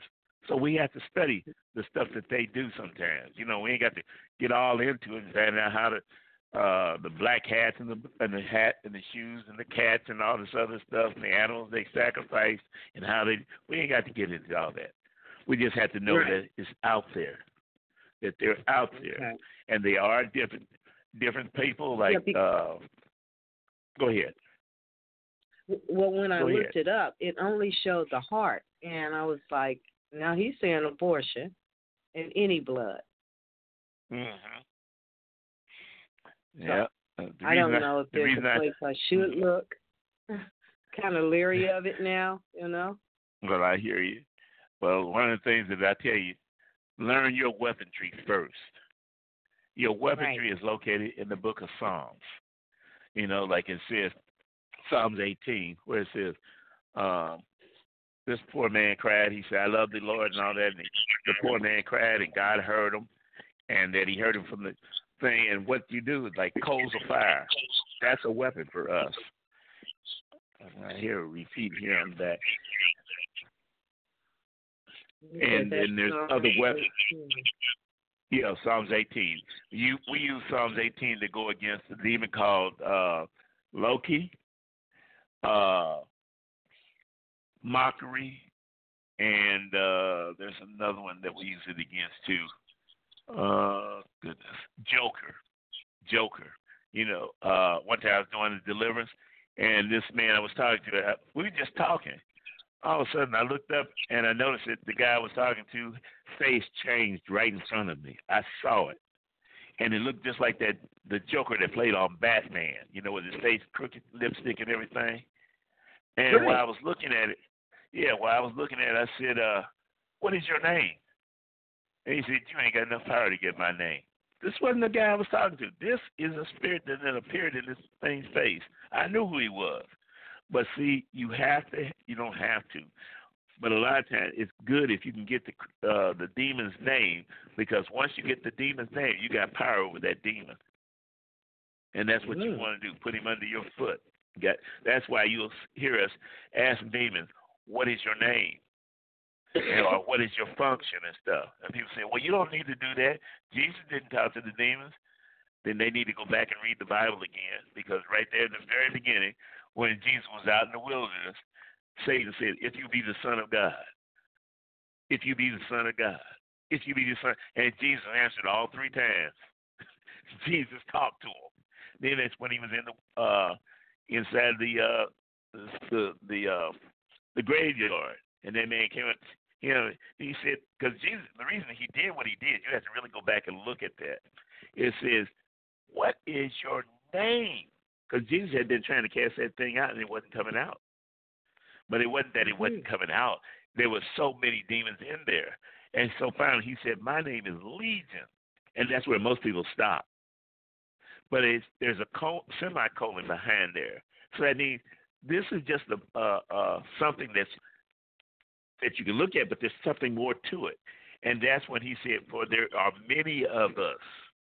And when he said us, he was talking about different kingdoms.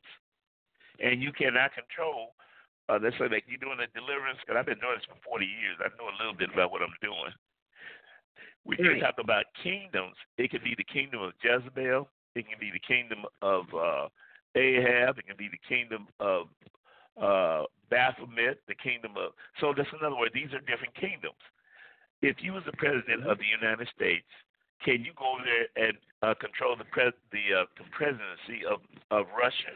The answer is no. Russia has their own president. So when you're casting out these things, you're casting out different countries, making it a lot easier than to say kingdom. You're casting out different countries. And those countries, they don't like each other, but they unite to fight against God's people. So that's why it took a little while until finally Jesus, as he said, for there are many of us, Jesus still didn't cast them out. It said they made a deal with him. He said, Don't cast us out of the country, don't send us to the pit, but if you let us come out and go into the swine, we'll leave. And he said, All right, go. He didn't cast them out. He said, Go. He got they gave asked for permission and they jumped in the swine and the swine went down and killed themselves because they were different. They were different nations or different kingdoms that were in those swines. So when they tell you, oh, it means like legion means two thousand or six thousand, yeah, it does not mean just that one kingdom have two thousand or six thousand. It could be six thousand uh, different kingdoms in that person. That's why mm. a lot of times it's a process when you're doing deliverance. They don't come out all of a sudden. But God told us when uh, the children of Israel, because there are examples, when the children of Israel started uh, going into the promised land, they didn't go all in at once. They went through by a process, and God would send hornets or something else ahead of them so that all that land wouldn't have been barren and died before they got there. Well, that's the same thing when you're doing deliverance. A lot of times, people that's been under uh, bondage for so long, they don't even know who they are. So if you wiped out everything right. at the same time, they would they would be completely crazy, not knowing who they are. Did I answer your question? Yes, you did. All right. And so is there anything else? Those weapons, those weapons were for Mercury and Joker and whom else? Loki. You ever seen the the movie the uh the Avengers, Thor, and all them? Uh, no, I don't think so. Oh, okay, well, they got these. The, a lot of the stuff that they show on the movies and TV things are real, but right. you know you don't Absolutely. know, and you mm-hmm, you don't know, and you you're wondering, well, that sounds like a good name. Where did he get that? You don't know. You have to search for it. Look what uh, Loki is the uh, the demon of tricksting. Uh, uh, he's a trickster. That's his job and he'll lie. oh, will he lie? But if you read, have that person who's going, who's got mockery, and I'll give you an example how to know if they got mockery. You ever been at a church and the person every time the preacher would say something, the person would mock him. They'd right. be reading the scripture, they they'd be mocking him. That's mockery. If you want to get rid of that thing, have that person say, "Look, I, I, I really I love you and everything, but I think there might be something that you need a little help. Will you read this Psalms for me, Psalms 18? And they, they start reading, you'll see that thing manifest. And one day when I was doing it, this woman's tongue came out of her mouth, just long, all past her chin and everything. And I said, "What is your name?" He said, "My name is Mockery." And I said, "Well, uh." I said, "Well, I'm I, I need, I'll try to get you out. I was brand new in the ministry then, he said, You can't get me out. I said, Well, okay, well, let me see if I can have her. He said, Don't have her read no more of the gospel. They ain't going to help her. That's not going to help her. I said, Well, if you say it won't help her, I'm going to have her read it. And when I started having her read some more, it came out of her mouth. I saw that thing jump out. So we have different weapons like Psalms 24, where it says, "Open up the gates, and the King of Glory will come in." Well, that's you ask you asking the Lord to open up that part of the mind where he can take charge of this person if he's a Christian. Now you cast demons out of non-Christians, but they come back and they bring in seven more bigger demons than they were before. That's why I said when the uh, person, the demon goes out of the person, they come back. The the house is clean. I mean, the house is clean and and and swept, but empty mm-hmm. because it has no mm-hmm. Holy Spirit in there. That's why you don't do delivering some people who are not born again. And once you do the deliverance, you got to refill that person with the Holy Spirit. Right now, I'm looking at some of the churches. There are more and more churches that are starting to do what God's word says. So you have to really look for them that do it, what we call inner healing and deliverance and uh, exorcisms. But there are not that many churches out there. That's why Jesus said there's only going to be a few that makes it anyway. God doesn't lie. Right. People do. You mentioned those in uh, Revelation, right? Yep. Um, okay. I was going to try to do some of Revelation tonight too, as soon as I finish this part here, to show the how the Bible always in, interprets itself. It's linked together. Every one of the scriptures are linked together, but it's not linked together as in you know, when you read one, two, three, four. But it might be one here. You got to jump somewhere to uh, 31 over here. You might have to read jump down to 18 over here, and then when you put those three together, then it starts making sense. As you heard me talk about okay. today, there, there's like three beginnings in the Bible. The book of uh, Genesis. Uh, in the beginning, God created the heaven and earth. The book of uh, John. In the beginning was the Word. And then this one here is what we study now the beginning of the gospel of Jesus Christ, the Son of God. And everything comes under that. It says prophecy. Prophecy. It is written. Prophecy. prophecy. The whole Bible is set up on prophecy. And when you put the scriptures together, when you put the scriptures together, that is the gospel. That is the good news. Hello? You got any other questions or anything? No, and I do appreciate all the time. I don't want to continue um, because there may be someone else, another caller, that might want some questions answered. Well, here I'm glad I y'all calling appreciate in. it. Uh, I appreciate y'all listening and calling in because iron sharpens iron. And I never know how much the Lord has blessed me to know until somebody challenged my knowledge. I, I don't have no definitely book here do where I- appreciate. All right. Well, you have a blessed day and call in again. Okay, thank you. Okay. Let's continue back here to Mark unless somebody else is on the line. We have another caller. All right, then. Let's go for it. And and I did want to comment on the blood thing. There is um something going on where old people that have lots of money and no sense are spending thousands of dollars for the blood of young people Mm-hmm. because they think it'll make them younger. I don't know what that the name of that is, but that is going on. So Mhm. That's why they have all this uh uh uh what they call it, like liver transplant, heart transplant and stuff to get a younger person. But it's still blood. It's still Yep. blood. And that's how they how they've been staying around here so long, like the Rockefellers and stuff. All right, let's open up to the next person. area code three five two, your mic is open. Okay, thank you. Hello. I just wanted to hear um, you touched on you mentioned the um, lift up your head, O ye gates. I've always wondered and wanted to know more about uh, what that means. Could you just explain a little bit, please? Thank you. Yes, that's Psalms 24. Let me turn to it right quick. As I said, this is one of our weaponries. And the weaponry means that we don't fight the enemy with swords and stuff like that, except spiritual swords. We have to Mhm. speak things into existence. And see, until you understand what it says in Mark, the 11th chapter and the 23rd verse, let me read that, and then we'll go to uh, this one here. Let me hit that right quick. Because this is what gives us power. Knowledge is power. Knowledge Mm. is power. And the more you have knowledge of something, then the more power you have. So let me hit there.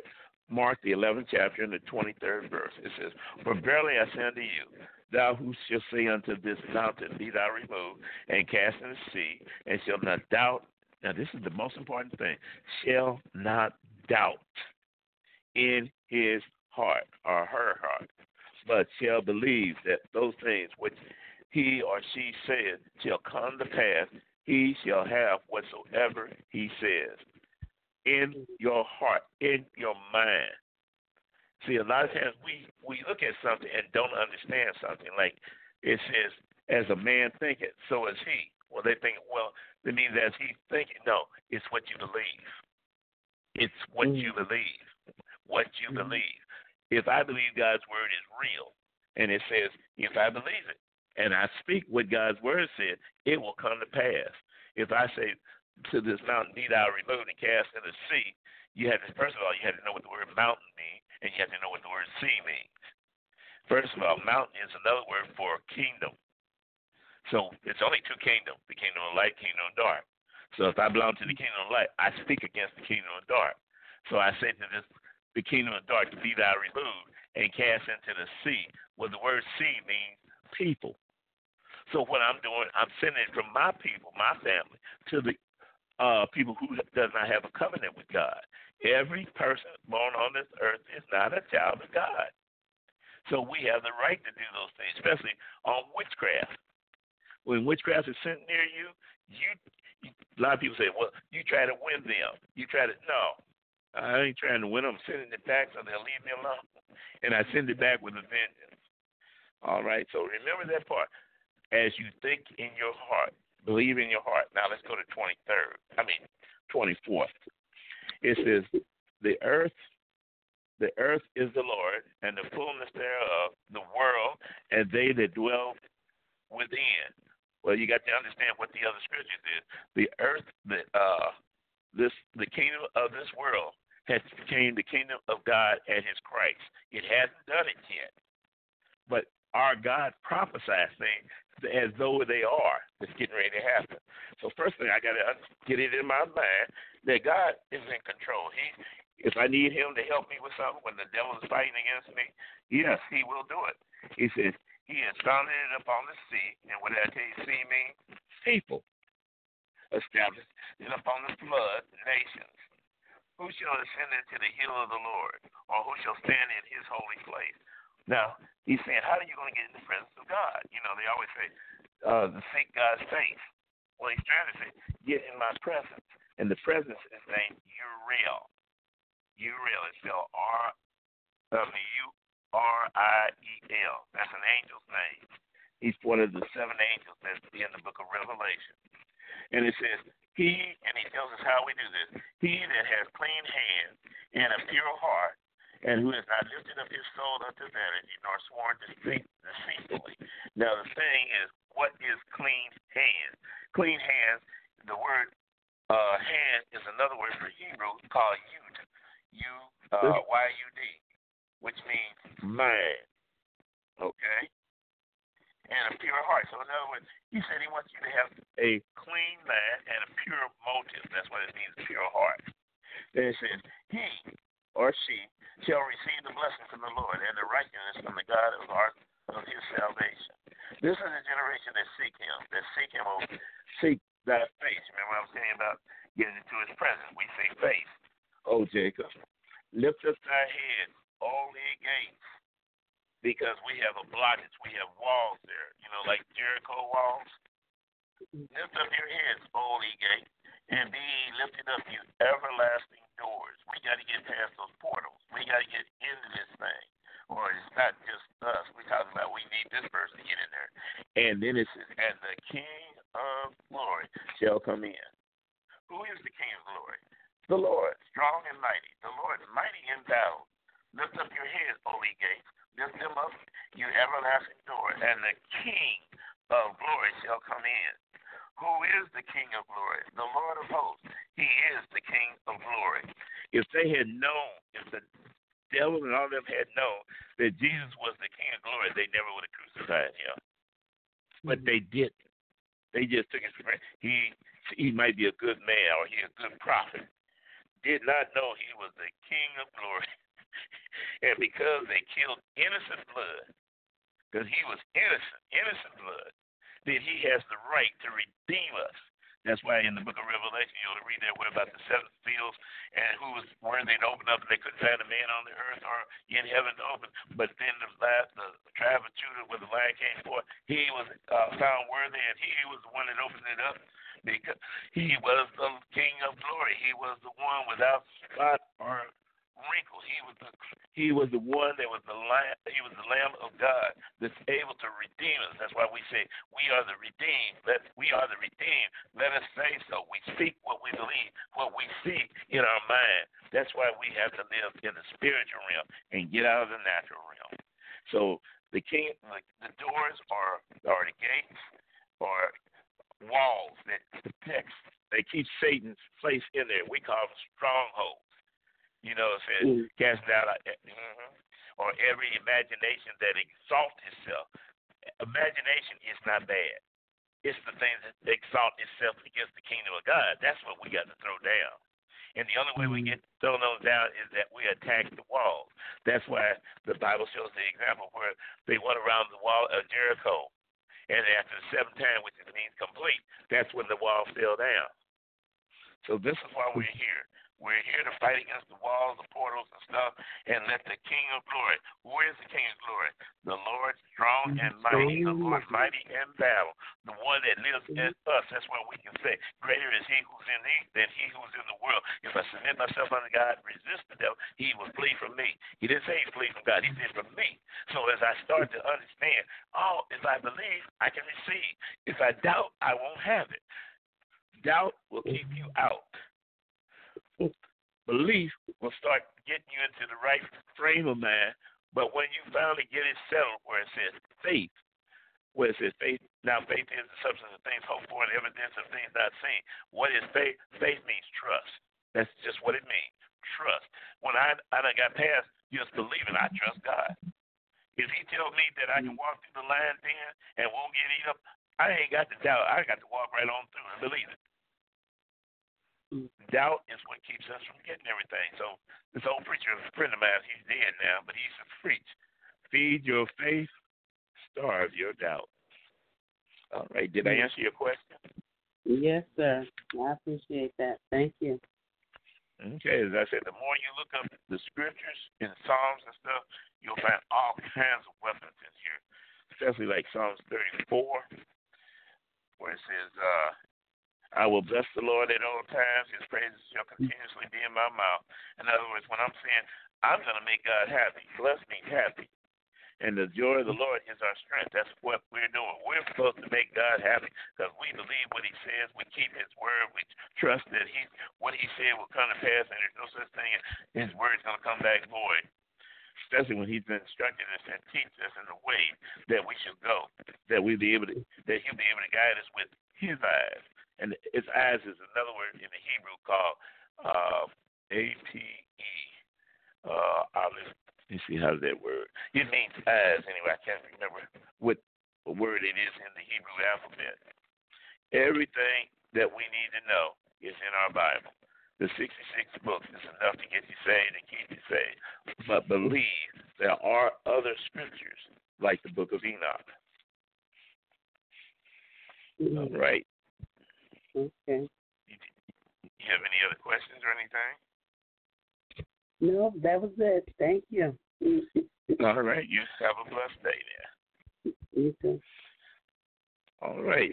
Dorothy, do we have anyone else before I start again?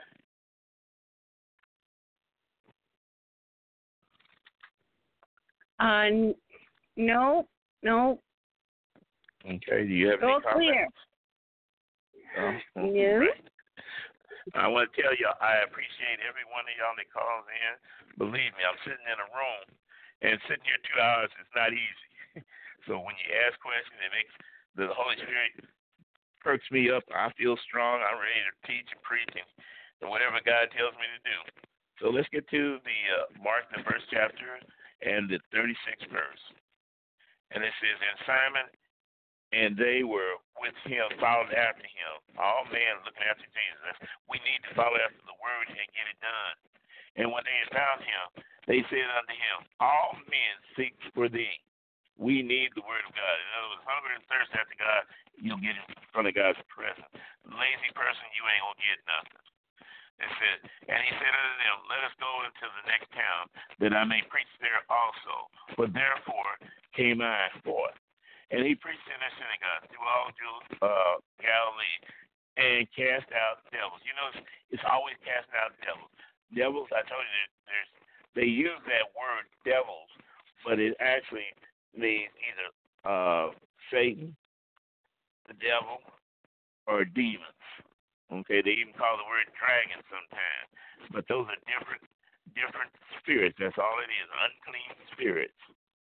Then it says, the fourth, 40th. And there came a lizard, uh, leopard unto him, beseeching him, kneeling down to him, saying unto him, If thou wilt, thou can make me clean.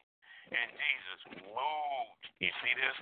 Moved with compassion, put forth his thoughts, his hand, his thoughts, and touched him, and said unto him, You know, if it was just laying on the hands, he wouldn't have to say nothing. But it was his thoughts coming out. I will be thou clean. You have to speak things into existence. The whole universe of God is set upon three principles, and that is vibration, uh, vibrations, frequencies, and noise or sound, either one, noise or sound. That's how everything was created. So if you don't speak, things don't get done. Talking about I'm gonna do a silent prayer. Forget the silent prayer. Speak those things as though they were, even if they're not there, and believe that you're going to receive them. All right. So here it is. After he said, uh, you know, if you will, you can make me clean. He said, I will.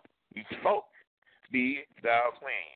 And as soon as he had spoke, immediately the leprosy departed from him, and he was cleansed. And he straightway charged, charged him, saying, uh, send him away. He said unto him, See thou say nothing to any man, but thou go thy way, show thyself to the priest, and offer for the cleansing those things which Moses commanded for a testimony unto them. Why did he say what Moses commanded? Because Moses had the written word and the spoken word. It was the word, the word, the word. Make sure you use the word. In the 45th verse, it said, But he went out and began to publish in so much ablaze that he, uh, the matter, and so much Jesus could no more openly enter into the city, but was without in a desert place, and they came from every quarter. In other words, even Jesus tried to hide so he can get some rest, couldn't even do that. The people were coming from everywhere. And that's what we need. We have a people question. Search. I'm sorry. Uh, okay. No, I don't blame you. Go ahead. Okay, area code 404. Your mic is open. Hello, Hey, Apostle. Hey, Apostle, it's me again. Yes, sir. All right. This will be the last question I ask. I'm sorry for the other listeners. Oh, don't worry about it. Hey. No, no, no, yeah, appreciate that. All right, so um, you had just said uh, about the about the devil to resist the devil and he will flee. That's in the word, right? Mm-hmm. Now maybe it's a version that I'm looking at, but in Luke four seventeen, let me see. Okay, then Uh, let me get over there right quick. wait a minute, maybe it's not Luke four seventeen. What did I? I just hold on. Let me. Okay. Yeah, I just lost it, but it says, oh, it's Luke four thirteen. Luke four thirteen. Okay. Yeah. When the devil had finished every test, he departed from him until an opportune time. And what this, what I'm reading now, is saying that the the the devil, after Satan attacks a believer, then he leaves, but he always returns, which is contradictory to flee. And and I mean resist him, he is free, not free. Then he will flee. Excuse me. I'm just looking. Uh, for some clarification on that. Okay. Now, one of the things is, you know, as I told you about reading those different interpretations and stuff, a lot of Mm-hmm. times we miss the true meaning by going to those things. Like when I asked God, I said, "What is the best uh, uh, interpretations that I need to read?" And He told me, right straight to, straight to me, the King James version. But a lot of people say, "Well, I can't understand the King James." Yes, you can. you just have to take Well- your time. Well, And let me. previously, previously you told me the New King James version. Well, I said he told me. He said the King James version. Okay. So old and new, but it's King James. Okay. Well, I'm looking at the New King James version, Uh huh. and it is uh, Luke four thirteen. Now, when the devil Okay. had ended every temptation, he departed from him until an opportune time. Okay. Now that was So- something they so added to it. specifically because he's he's trying to attack Jesus. Oh no. In other words, let's let's go back to what it says. It says the original version, the old King James, but it won't have this word here. I'm I'm add something to it in a minute. It says when and when the devil. Well, if you look up that the word the devil, in the time they wrote it, other time it was called Satan. It didn't say the devil, but you had to go back to the beginning of it and find out that it was Satan who was doing the tempting. You know, where you start off where it says uh uh when he went to Jordan and everything, he did forty days out in the thing, and then it's the devil they said the devil, the devil, and then the devil in uh in uh what is this? Matthew. But if you look at the others, you'll find it. It'll say, uh, well, it says here even the eighth verse. The eighth verse is, and Jesus answered and said unto him, Get thee behind me, Satan. Why did you not call him devil? You notice that? Mhm. Yep. Yes. And then it's another thing where it says, It is written, it is written, it is written. But if you look at the other, remember I was telling you about precept upon precept, and you have to search around. You can't just use things that you got to search around. The other one says, It is said. Why did it say all of a sudden it is said? God is hiding things, but only for those that are willing to search Him out, where you find out that you have two things: you have the Rhema word, and you have the uh, it's, it's a logos. Logos means written. Rhema means spoken. But that's another thing I'd have to teach you way deep. But let's go back to where you just talked about. So back before 13, it says, when the devil had entered all of his temptations, he departed from him for a season. Then you had to go to the book of uh, Ecclesiastics. There is a time and a season. So in other words, when he had finished the first part of his test of Jesus, he had departed from him just for a season. There was another season, but what did they say in the New King James? What is that part? They didn't say a, season. What did they call it? I'm um I'm pulling that up, but I just I read that version of it. Yeah. But as I say, see, but if I if I know the other scriptures, see, then I I can put this together. But if I didn't know that the other scriptures, I wouldn't know what he's talking about when it says uh, what does it say on the 13?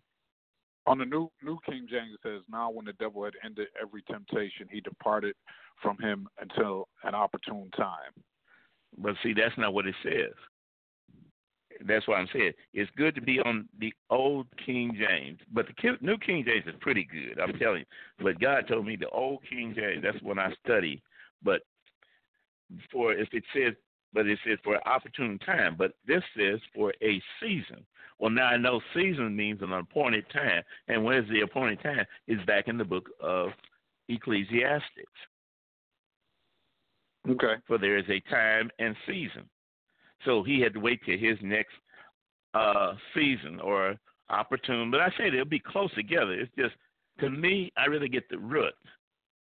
The root it right. helps me more than than an explanation about the root.